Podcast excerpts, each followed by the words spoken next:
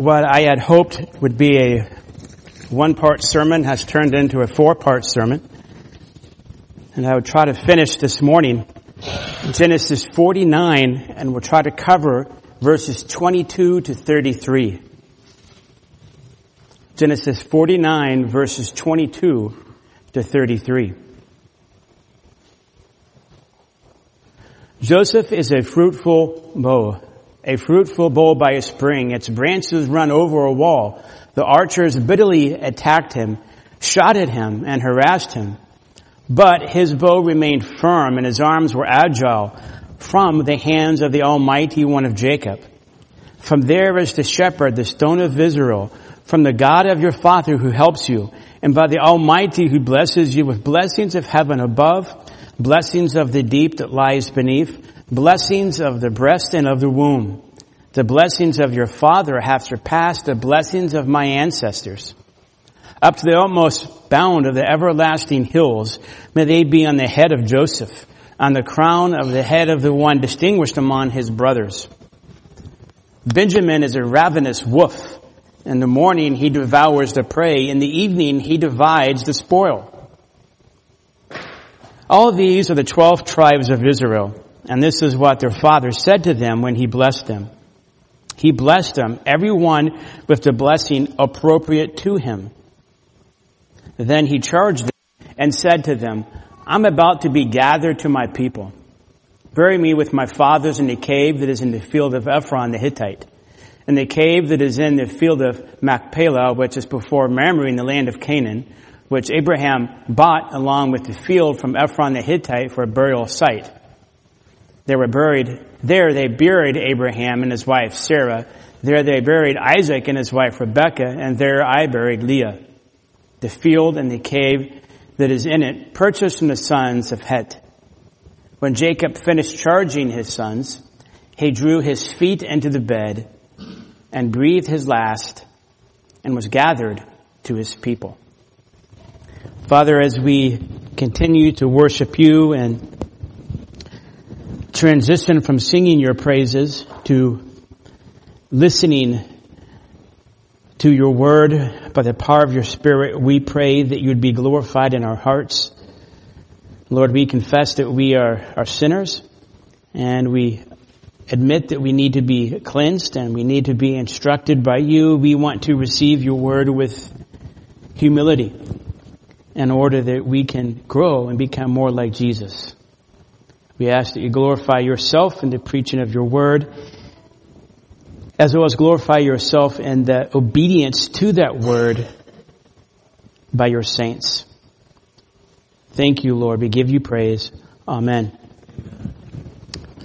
Let me start with the children. And for me, if you're 12 or under, that means you are a child. My kids are 12. So probably when they're 30, I will say a child is 30 and under.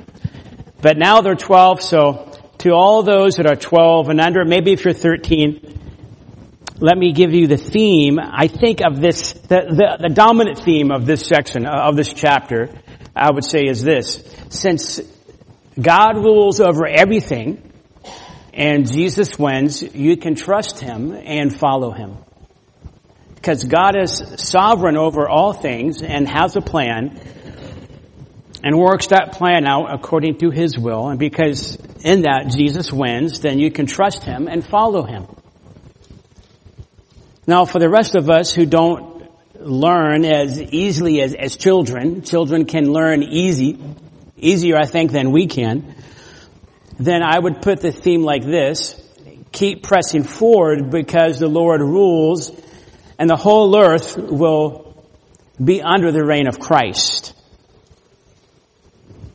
I believe that is the way to uh, approach this chapter, especially as we saw verse 10 and on when it talks about Judah and the scepter shall not depart from Judah as it speaks about the Messiah.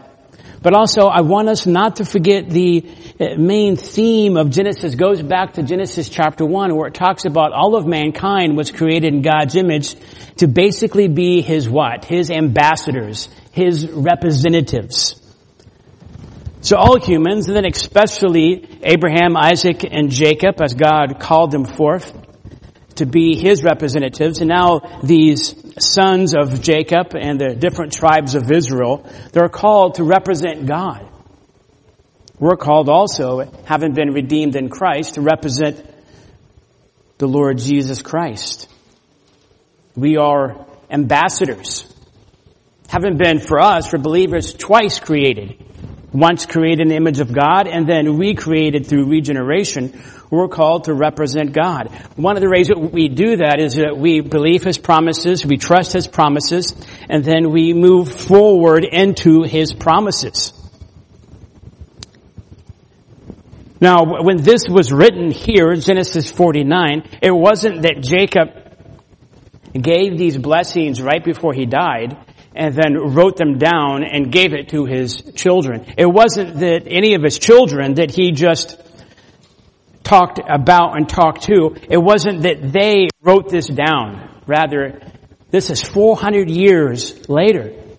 Moses wrote it down, having been given the inspired word of God by the Spirit of God, even through angels. Moses is giving this revelation of God. It's 400 years later. And he's given it, he's giving it to the people of Israel as they are wandering around in the wilderness, either about to not believe God and not go into the promised land, or they've already not believed God and not gone into the promised land, and, and they're wandering around in the wilderness and they are receiving this message, this word from God about God and about them. And I think a good way to summarize this passage is that Jacob, it's his swan song, right? It's the last will and testament of Jacob. He, he's about to die. Have you ever been with somebody when they've died? I imagine some of you have. And Jacob is passing away the way that I would want to pass away. This is the way I would prefer to pass away. Basically, at the end of his life, he preaches, and then he says, I'm done, I'm gone, bye, gets into bed, and goes, goes to heaven. That would be a great way to go to be with the Lord. He, he ends well. Did Jacob begin well? Jacob didn't begin his life well. Did he end his life well? Jacob ended his wife well. And so th- that's good news for you. Maybe right now you're not doing well with the Lord and with your life. Jacob in many ways was probably worse than you. But in the end, he ended how? He ended well. How did he do that? He pressed forward. He pressed forward and kept pressing forward through many difficult circumstances. He thought his son Joseph had been eaten by lions, by some kind of ravenous wolf. He thought that that had happened for 20, I think it was 20 or 21 years. Jacob didn't have an easy life. And I think that this is, this revelation, this recording of his last will and testament this prophetic announcement about his children and the future tribes of Israel is given to the tribes of Israel to encourage them that, you know, yes, Moses is going to die. Moses doesn't go into the promised land. All of you, except for Joshua and Caleb, are, are going to die. What do you do? You press forward to take those promises of God. At the end of Jacob's life, what does he do? He takes hold of the promise of God. We're going to see that. And this morning, I think that's the message that God has for you and I. That in order to have fruitfulness and fullness, in order to have not, not perfect joy, but a sustainable joy, we have to press forward, pursuing God, pursuing Christ, seeking to take hold of His promises, mainly not because life is, is always easy and good and goes just the way we want it, but because God's in control and ultimately Jesus wins. Now we've looked at, I think it's nine. I may have gotten mixed up in my counting, but I think we've looked at nine keys and we've said map keys, kind of how you have a map and with that map you have a key to the map and you have different symbols. When we look at this, this text, there's many. I think I have, I, I, didn't try to get this number, so I'm a, I'm sorry if I offend you. I think I have 13 map keys. I, I tried not to get a, in quotes, I'm saying an unlucky number 13. I don't believe it's unlucky. God created the, the number 13. But I, I think that's, you could have more points, but that's at least what this text is saying. And so we've looked at nine, and then this morning we're going to look at, I hope, I think it's four more, 10 to 13, and we're going to start with number 10. There are notes to my left or right on the counter. You don't have to have those notes or even try to get all the counting right. But again, the main idea, keep pressing forward. Remember some of the introductions we've said in the past, mobility equals survivability. If you're not pressing forward, then what? You're going backwards. A sign of life is what? That you're active, that you're moving. So if you're not taking ground, then you're losing ground. We don't want to hold the line, we want to press forward. So number 10, the 10th map key is pressed forward by counting blessings and giving blessings. Counting blessings and giving blessings. We often don't give blessings with our mouth because we're not counting all the blessings that we have. And you see this in verse 21, talking about Naphtali is a doe. And the deer are not cooperating with me this morning. Last week when I was teaching Sunday school, a deer walked all the way from this window over here all the way past here. And I could, I was hoping I could use it as an illustration this week, but now the deer is not here. In Puyallup, I pulled out of uh, the kids. I think we're at VBS, uh, Bethany Baptist. I pulled out of that Denny's parking lot area right there by the freeway. Guess what was there? A deer. And then about a week later, I was on the 512, and between Canyon and Summit and the uh, South Hill exit, I was on the 512. And guess what I saw just off the side of the 512 on the freeway? a deer. Wow, it's amazing. Now, when you think of a deer and not a buck that has big horns, but a, a, a, doe, what impression do you give of that doe? Besides, man, I wish I had my bow and arrow. That could be some good venison. Instead of thinking about that, compare it to a lion, right? Judah's a lion. When you, when you think of a lion, what, what picture comes to your, you know, your, your mind? You know, power, strength, big teeth. A snake, one of the tribes is compared to a snake, a serpent. Dan in verse 17. How would you like to be called a lion? Oh, that would be great. How would you like to be called a snake? Uh, maybe not. How about a donkey? We can use that as a curse word to make somebody feel bad. One of the tribes is compared to a donkey. Issachar in verse 14. Issachar is a strong donkey. Men, how would you like it if your wife said, you are, you're my donkey? You're my servant. You wouldn't like that. But here, it's meant as a compliment. And the same thing here. We may not understand it. We may not appreciate the, the terms, but this tribe, even the men in this tribe, is called a doe. I mean, I, I wouldn't like it if somebody said to me, Tom, you, you, you remind me of a female deer. Why wouldn't I like that? Because they are what? Considered, you know, gentle, peaceful, pleasant, delightful. And that's the idea in a sense, at least initially here, of Naphtali, but it's also more than that. If you look at the text, look at verse 21, Naphtali is not just a doe, but a, a doe that's let loose. A doe that's let loose. I, have tried to approach some of the deer that have been wandering uh, back over there at times, and then they come to that back fence by, by the playground, and at first I thought, I, I think I'm going to be able to get really close and maybe touch it. And then pretty soon, what did they do? They jumped the fence. what? You, have you seen them jump the fence? It's like, what on earth? I wish I could jump like that. Man, they can jump. There's a type of freedom that they have. There's a type of abundance in terms of they are able to jump and, and just go and, and, and, just move. And that's the picture here. And it's the idea of Naphtali as like this doe that is able to jump around and enjoy herself in the woods and the pastures because it's full of joy and it's satisfied with all the abundance that it has.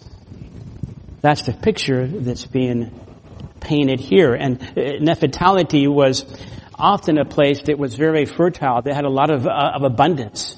And so, so, it's saying that Naphtali is that kind of tribe itself, which has uh, abundance, but which itself has so much abundance. It's like just this doe that can just, just jump around with abandon and, and glee and just be, be swift. And then it adds this kind of a, a parallel line. And that's interesting because now you can even see that the pronoun is not she that would match a doe, but it's he. He gives beautiful words.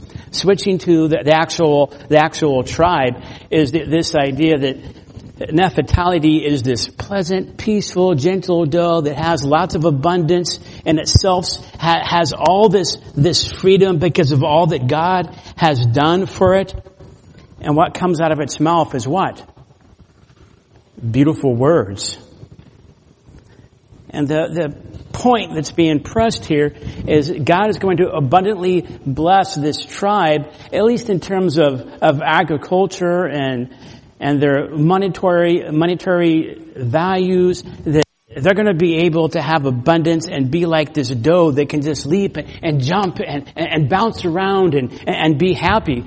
But together with that, additionally, they're going to be known for he gives beautiful words. Again, you can contrast this with some of the other animals and we'll see later. Benjamin is a ravenous wolf. What does Benjamin do? Devours the prey. And we'll, we'll, talk about that. Issachar's strong donkey can carry a lot, but lies down and becomes a slave. But here, in verse 21, you have this doe that has this, this freedom because God is so abundantly blessed that it is free. And what does it do? Does it use its abundance and its freedom, its uh, ability to leap and run and jump, and it's pleasant and it's delightful? Does Naphtali use their words for, for cursing? for damning, for judging, for criticizing, for ugly words? No, because they've been blessed abundantly, He gives beautiful words. And I think that that's the emphasis of Naphtali, of Naphtali. Now, do we see that in scripture? You don't really see that much about Naphtali except uh, Barak and, and Deborah. Is it Judges, I think, five or four? And they have the song of Deborah and of Barak that are related to the tribe of Naphtali. But if you read that passage, I wouldn't necessarily consider that beautiful words, but some of it is beautiful words. I, I think the idea here in, this passage is that when God blesses th- this tribe, as a result of that, there's going to be beautiful things coming out of their lips, coming out of their mouth. And, and of course, we see the value of this throughout the book of Proverbs. You can see this several places, and I'll just briefly read them for you. Proverbs 12 verses 18 and 19. There is one who speaks rashly like thrusts of a sword, but the tongue of the wise brings healing. Truthful lips will be established forever, but a lying tongue is only for a moment. Proverbs 17 verse 27. Proverbs 17 verse 27. He who restrains his words has knowledge, and he who has a cool spirit is a man of understanding. Proverbs 25, 11. Like apples of gold and settings of silver is a word spoken in right circumstances. Like an earring of gold, an ornament of fine gold is a wise reprover to a listening ear. I think these proverbs do bring out the idea of beautiful words, good words, worthy words. And so we should take this to heart. Again, when the Bible here gives these prophetic announcements about each of these tribes. It's not saying everything about the tribe. It's not saying all there is to say about the tribe's character. It's not saying all there is to say about the tribe's future. It is saying something about that tribe and something about their future. And here it's saying that, that Naphtali, that they had this abundant freedom from God and at least in some way they used their freedom to produce beautiful words. And so uh, uh, we should take this to heart, I think, because as believers, have we been set free? Have we been redeemed? Have we been delivered from sin? Have we been delivered from the wrath of God? Have we been delivered from hell, from Satan, and from the dominion of sin? Of course we have. You have if you're in Christ. In Him there is redemption through His blood, the forgiveness of our sins. And so Ephesians 4 verse 29 says, Let no unwholesome word proceed from your mouth, but only such a word as is good for edification according to the need of the moment, so that it will give grace to those who hear. We've been bought with a price. We're set free. And in our freedom, we should seek to use our words to, to build others up and give them the grace that they need, that they can grow in Christ. Now, as we've said before, in quoting another pastor, we need to be like Jesus with our words. Sometimes that means we give tough speech, and other times we give tender speech. Sometimes we have to combine both of those. We need to be careful what we say and, and how we say it. We can say something that's beautiful, but it can still be firm. I think everything that Jesus said was beautiful, but sometimes he had to say firm words, but they were perfect words. So the question then to ask, I think, as we look at this passage is, since I've been saved, have I grown in, in my speech? And I'm not just talking, and I don't think God's Word is just talking about less curse words. I think that's true, but less manipulative words, less complaining, less gossiping. Because I think for, for many of us, when we get saved, those curse words, many of them usually go, and then as time goes by, more and more go. But if we're not careful, we can still have gossiping words and complaining words we can say something that's not exactly cursing, but it's still poking and driving that barb in. And then you twist it. Because we know that person. And if I say it this way, and then I say it this way, and I turn it, I can get that person. And we even can talk that way to the people that we love the most.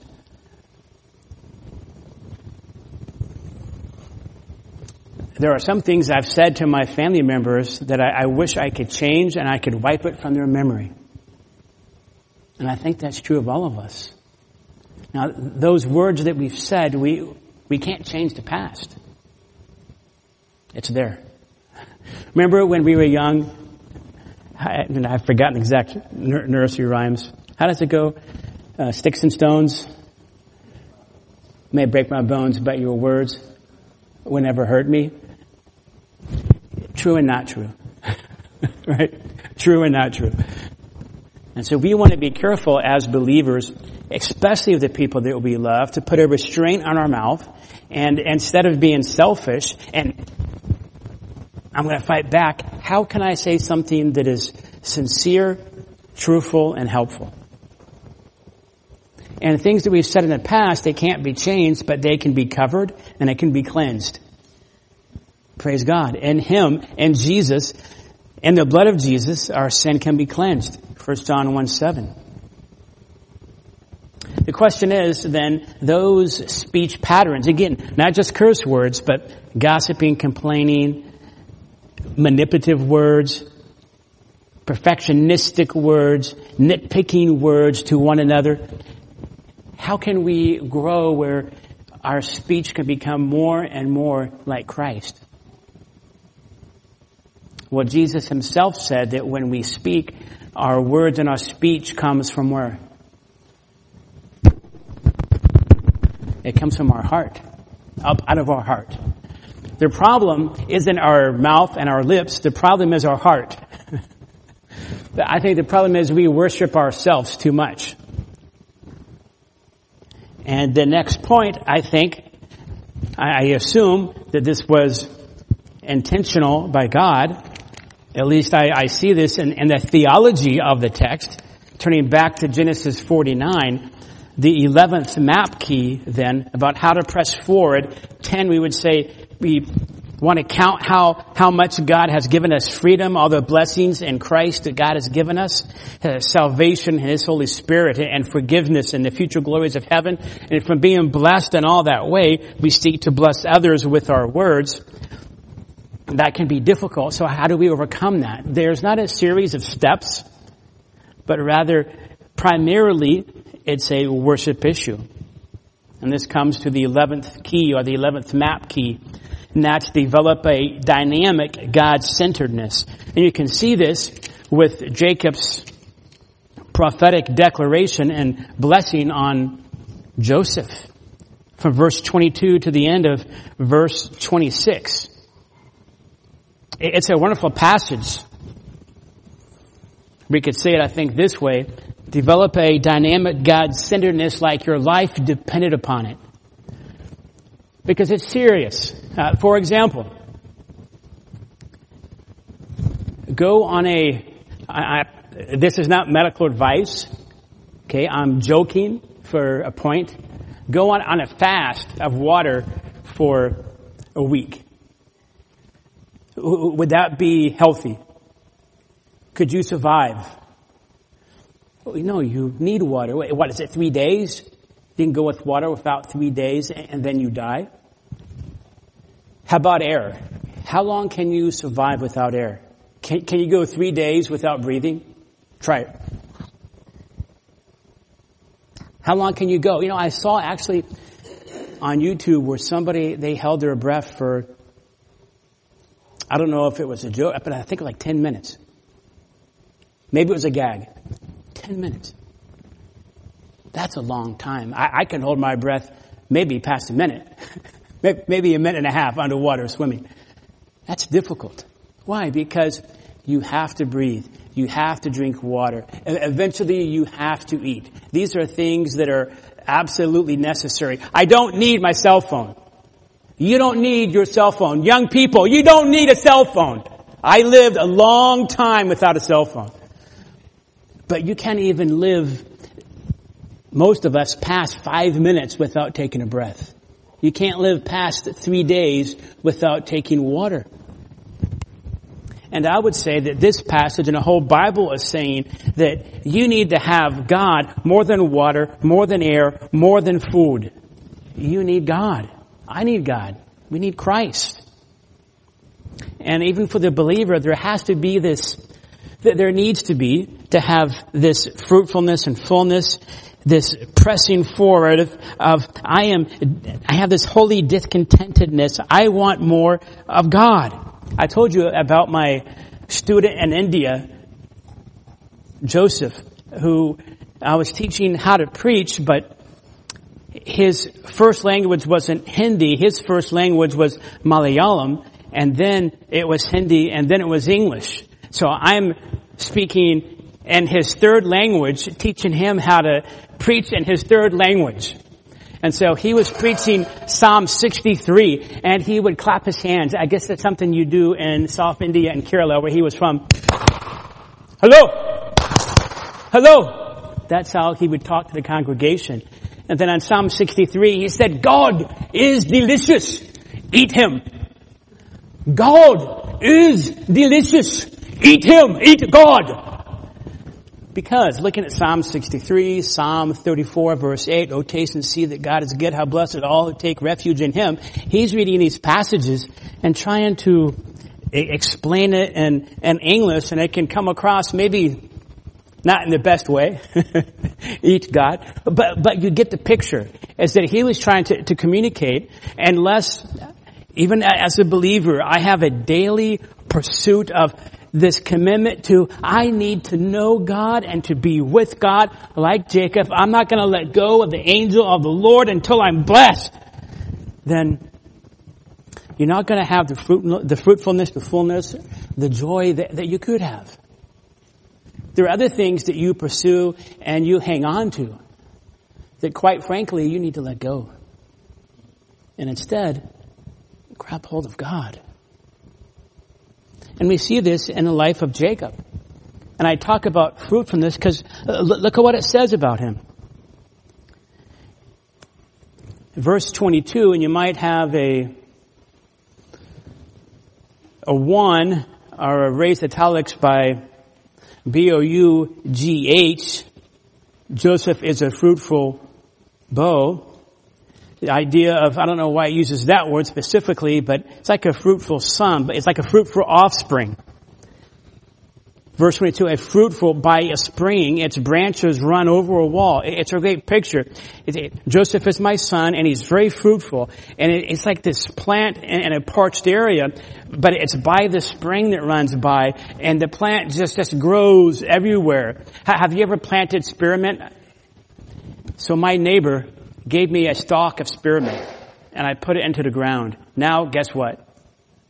It's everywhere. Everywhere. It's in the lavender. It's in my raspberries. It even got into the raised flower bed. How did it get into a raised flower bed? It just, it just grows and grows. That's what this passage is saying about Joseph's life. It was difficult, but what happened? He was so fruitful. And keep looking at the passage. The archers bitterly attacked him. Uh, his brothers wanted to kill him. They said, no, we're not going to kill him. We're just going to torture him and throw him into a pit. Well, he could die in a pit and then we won't get any money. Let's instead sell him into slavery so we can at least make a profit. Murder wouldn't make us any money. Let's not murder him. Let's just sell him. So they sold Joseph. They harassed him. Potiphar's wife blamed Joseph for something he did not do. Joseph had a horrible life for a, a long time. Verse 24, but his bow remained firm and his arms were agile. So he was able to overcome. His life was fruitful and he was able to overcome all the, the lies, over all the harassment, over all the persecution, over the, even the, the, the torture and the mistreatment. He was able to have abundant fruit and to overcome all of that. How? Well, verse 24. From the hands of the mighty one, it was because of God. And the passage is saying Joseph was fruitful and he was able to overcome because he was, verse 24, from the hands of the mighty one of Jacob, because of how he saw God, how, how Joseph saw God. How closely Joseph clung to God. It gave him the empowerment to be able to overcome all the bad, terrible, tragic times of his life. This is why we should be God-centered, and this is why Joseph was God-centered. Just consider these different titles. From the hands of the mighty one of Jacob. Mighty one, it's not El Shaddai. That's later. The word mighty, uh, mighty here means powerful, like a powerful, heroic figure, like the mighty men of David. Well, this is, God is the mighty one. God is the powerful one of Jacob, this personal, powerful God the super powerful God. Life does not normally go the way that we want it to. Normative is that life doesn't go the way you want it to. Usually. It, does to some degree, but we're not getting physically better. Right?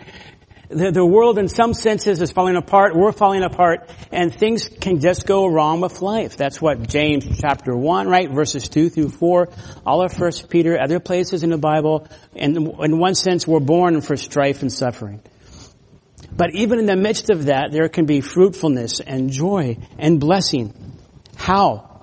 Because like Joseph, we can cling to and look at this mighty one That is God. In other words, if life isn't going the way that I want it to, it's not because God lacks the power, right? Joseph was thrown into a pit. Was that because he was not powerful enough to get Joseph out of the pit? Joseph was a slave of, of Potiphar and worked so well for Potiphar, was placed in charge of everything, and then Joseph does the right thing and resists the temptation from, from Potiphar's wife. He, Joseph is honorable and godly, and he suffers for it and is thrown into a dungeon. Was it because God didn't have the power? No, God had the power. That's why Psalm 62 at the end it says both power and love belong to God. So Joseph, in his mind, he knew it's not an issue of that God doesn't have the power. Something else is going on. And right now in your life, if things are crazy and things are, are difficult, and they are to some degree for all of us, it's not because God lacks the power. Right? I have my, my NF. You might have your disease. We have loved ones that are dying or have died or brothers or sisters that have died. Is it because God doesn't have the power? God has the power. And Joseph understood that. God has a plan. He has a purpose. I'm going to cling to Him and trust Him. Not only does He have the power, but look at verse 24 next. From there is the shepherd.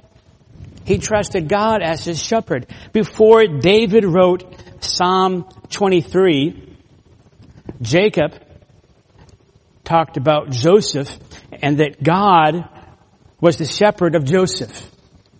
Perhaps David had read this about God being a shepherd and meditating on God being a shepherd. Perhaps that's where David got the inspiration, yes, from God, but also here, based upon the written word, God is the shepherd. What does that mean, a shepherd? That means that God gives provision and protection security and support. Again, you can ask the same questions about Joseph, betrayed by his brothers, basically tortured by them, being slow, being sold into slavery. That's right. That's child trafficking. And yet,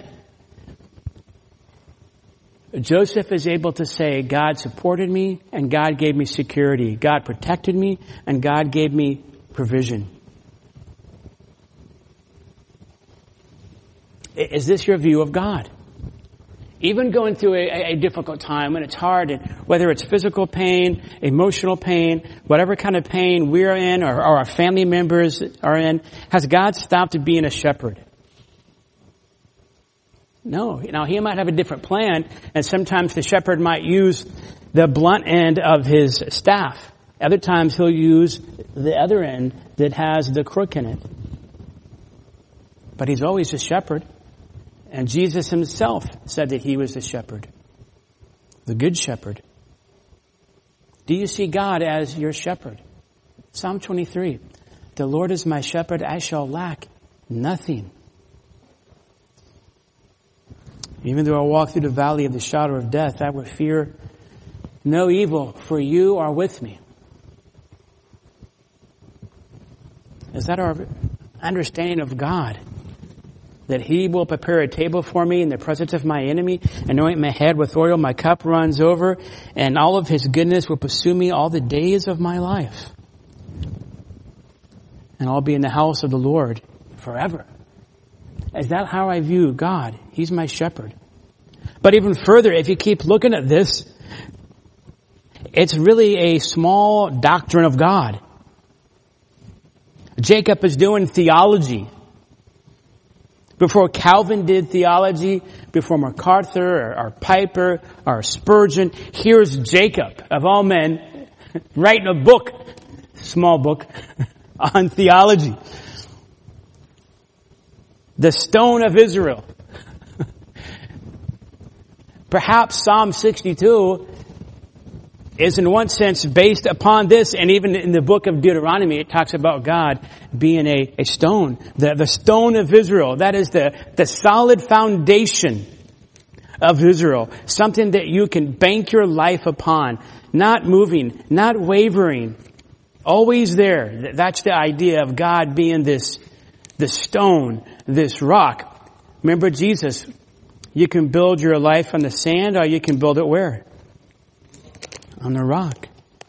Psalm 62 verse 2, speaking of the Lord, He only is my rock and my salvation, my stronghold, I shall not be greatly shaken. Verse 5, my soul wait in silence for God only, for my hope was from Him. He only, He only, He only, the Lord is my rock. Verse 7, on God my salvation and my glory rest, the rock of my strength. I love that phrase. The rock of my strength. That's the Lord. That's God. Here's Jacob, this man who had troubles in his life, especially early on. And toward the end of his life, when he's about to breathe his last breath, he says, God is the rock, and he's your rock, Joseph. In other words, here, Jacob is telling Joseph, Joseph, you overcame and you were fruitful. Why? Because of God. Not because you were Mr. Organizer, Administrator, but because of God. From the, then, then also verse 25, from the God of your Father who helps you. The God of your Father who helps you. That is, God is personal, God is faithful, and He intervenes. From the God of your Father who helps you. There's love, there's presence, and there's intervention. The God who helps you. We, are given the Holy Spirit who is the comforter, but also it's the idea of the one that helps. Even Psalm 121, we've heard this before, this beautiful Psalm, Psalm 121. I will lift up my eyes to the mountains, from where shall my help comes? My help comes from the Lord and he never sleeps and never slumbers and God is always there to intervene. That is what you and I need the most is God's intervention and God is not slack or unknowing or unloving or deficient in his power to intervene. God does and will however and whenever he thinks is best and he's all wise. We can trust him. This is an amazing passage about the character of God. And then he does say here in the middle of verse 25, by the Almighty who blesses you. Now here when it says Almighty, this is El Shaddai. And you might remember that El Shaddai, I understand why you, why they translate it by uh, Almighty, but it's the word for, for breast or for mountain. And it's the idea in scripture of as a woman's breast would feed its baby, nourish the baby, so does God and His love and His, and His grace and His kindness nourishes Israel.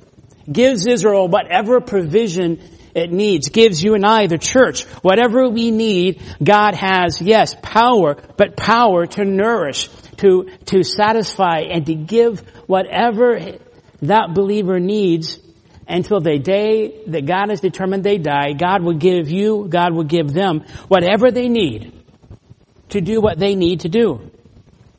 That's the idea of the Almighty. It's not just Almighty in terms of strength. God's Almighty. Yes, but He's Almighty for you, to give you what you need. So this word El Shaddai is not just God being far off and being strong. It's God being strong and able to provide for you in a very close personal way. It's a great picture. Now the question is, okay, I, I, I understand those things. You know, I've read a, Spur, a Spurgeon sermon a couple of times. I've heard different sermons from different preachers, heard from you and Brett and John and so forth. It's one thing to hear this and to read this on a page. It's something else to grab hold of it. For all of us. How do we do that? And I think uh, you also have this here in this text. There is this instruction to, to the blessing that's here, I believe. So the way that we're able to take these images of God, this truth of the doctrine of God, is, is to worship Him. And we've seen that throughout the whole book of Genesis, is fundamentally, foundationally, the way to be more God-centered so that we can press forward is not just by reading a book on theology. Even the Bible, right? We can, we all do it. You can read Daily Bread. You can read a passage in the morning and then have a terrible day because you're sinning so much.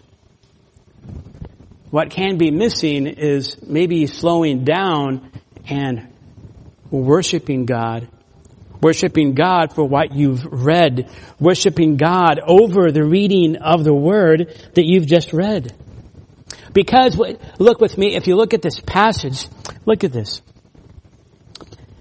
by the Almighty, the El Shaddai, who blesses you, blessings of heaven above, blessings of the deep that lies beneath, blessings of the breast and of the womb, blessings, blessings, blessings, blessings, blessings, blessings. And then even verse 28, when he blessed them, he blessed them to every one of the blessing appropriate to him.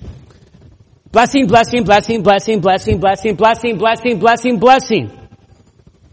Again, this is Jacob. We think of Jacob, I think of Jacob, the deceiver. That's how he started his life. That's not how he ended his life.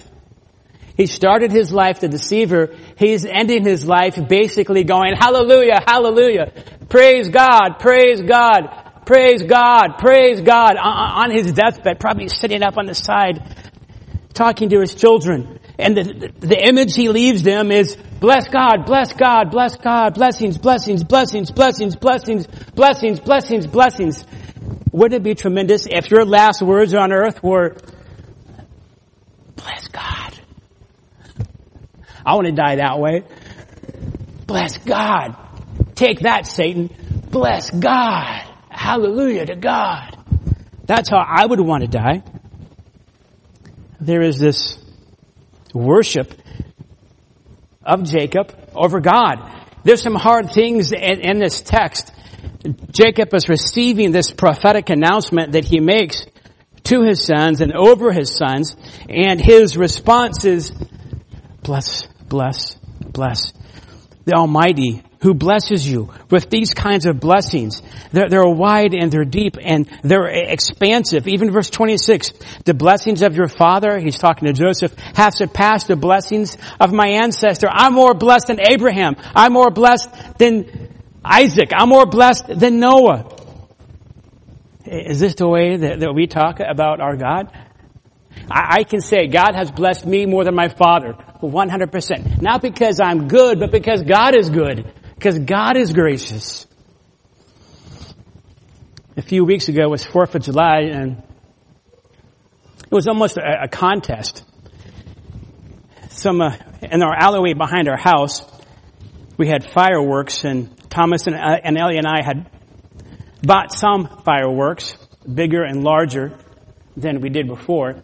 And there was a house that was further on the other street and they were going for it with their fireworks. It was just. So we started to launch our fireworks. And then pretty soon you have this, it was almost, like, it was like a competition. It's like you have these fireworks going off and then ours would go off. And then I, I thought, okay, they just launched something better. Thomas, do these. We're going to outdo them. And then we launch ours. And then over here on the next neighborhood over, pretty soon, they get into it. And then it's almost like, launch everything! We gotta win! And it's just, and when you look at this passage, there is this explosion of fireworks of blessings from Jacob. Again, he's at the end of his life. And he's not, it's been so difficult. It's been so hard. It's, Bless God. Bless God. Bless God. Bless God. Bless God. Bless God. Bless God. Bless God. Bless God. Bless God. Bless you, God. Remember, one of his wives had died, and then Rachel died. He's lost two of his wives. He's not even in the promised land. Many promises of God have not happened to him yet. And what's he saying? Bless God, bless God, bless God, bless God, praise God. God, you're glorious. And I think that this is instruction for us to help us to understand God's loving kindness is better than life. Again, Psalm 34 8 is we taste God and see that He's good. And then what do we do? We take refuge in Him. But we must worship Him and glorify Him.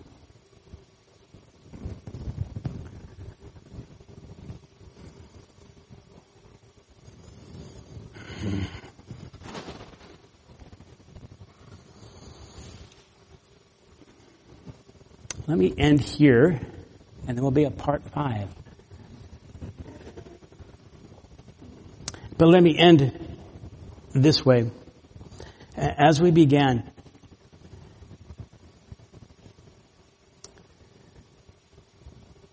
either going forward or you're not and you're losing ground.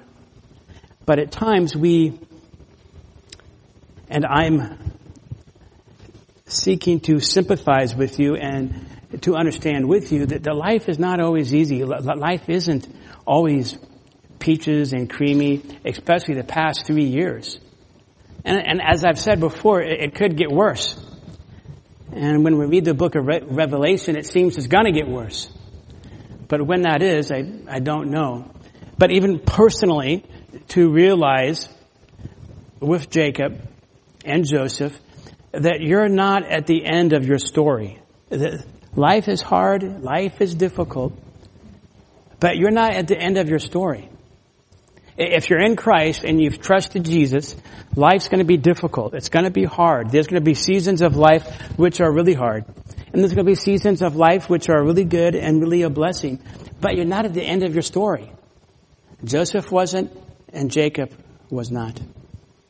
And even here, in this chapter, Jacob doesn't get to the end of the story until verse 33 when it says, and was gathered to his people.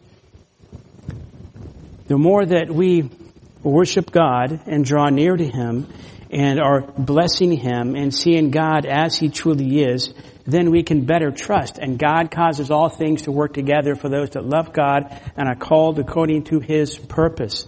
God has a plan for you, believer. He's with you. He's for you. And forever and forever and forever, He's going to bless you. The end of your story is not yet. That's to come. Trust God. Press forward. He's with you. He loves you. He has a good plan for you. That we will fully experience when we see Christ face to face. Remember, Jacob wasn't home. He wasn't at his earthly home. But he looked toward the Lord into heaven. And he breathed his last and was gathered to his people. And then his story for this life ended, but his real life just began. God's not done with your story. Father, we thank you for your word. We thank you for all that's here in this text, Lord. What a magnificent text, Lord. We pray that you would help us to continue to press forward, Lord, because you are with us because you're glorious, because you're full of power and love, even through difficult times. And Lord, help us to have beautiful words. Help us, Lord, not to have retaliatory words or words of complaining or grumbling. And help us parents and, and husbands to have, and moms, to have words that exalt you and are beautiful, Lord, that are Christ-like. Lord, we give you the glory, we give you praise in Christ's name. Amen.